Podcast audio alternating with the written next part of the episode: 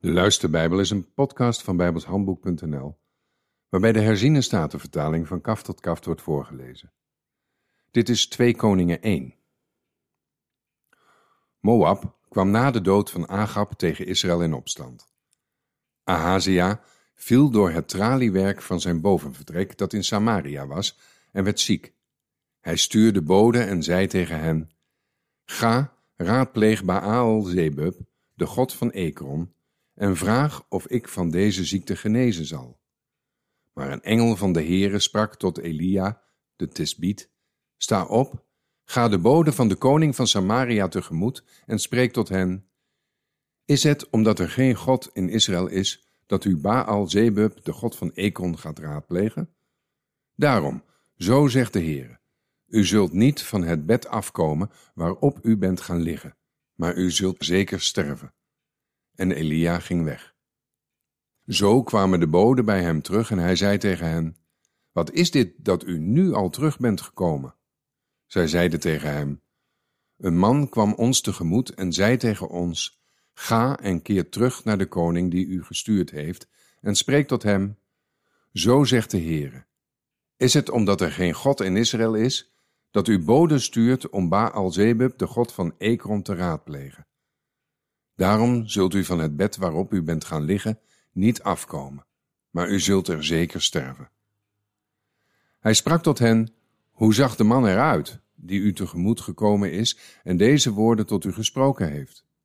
Zij zeiden tegen hem, het was een man met een haren mantel en een leren gordel om zijn middel gebonden. Toen zei hij, dat is Elia, de Tisbiet. En hij stuurde een hoofdman over vijftig naar hem toe, met zijn vijftigtal. Toen deze naar hem toe klom, want zie, Elia zat op de top van een berg, sprak hij tot hem, Man Gods, de koning heeft gesproken, kom naar beneden.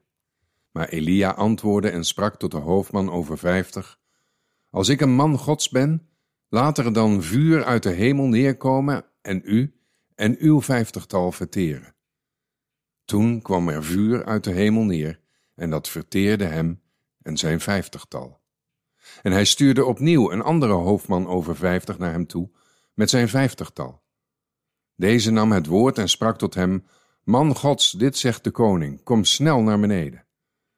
Maar Elia antwoordde en sprak tot hem, Als ik een man gods ben, laat er dan vuur uit de hemel neerkomen en u en uw vijftigtal verteren. Toen kwam er vuur van God uit de hemel neer en verteerde hem en zijn vijftigtal. En opnieuw stuurde hij een hoofdman over vijftig, de derde, met zijn vijftigtal. Deze derde hoofdman over vijftig klom naar boven, kwam en boog zich op zijn knieën voor Elia neer. Hij smeekte hem en sprak tot hem, Man Gods, laat mijn leven en het leven van uw dienaren van dit vijftigtal toch kostbaar zijn in uw ogen. Zie, vuur is uit de hemel neergekomen en heeft de eerste twee hoofdmannen over vijftig met hun vijftigtallen verteerd. Maar nu, laat mijn leven kostbaar zijn in uw ogen. Toen sprak de engel van de Heere tot Elia, Ga met hem naar beneden, wees niet bevreesd voor hem.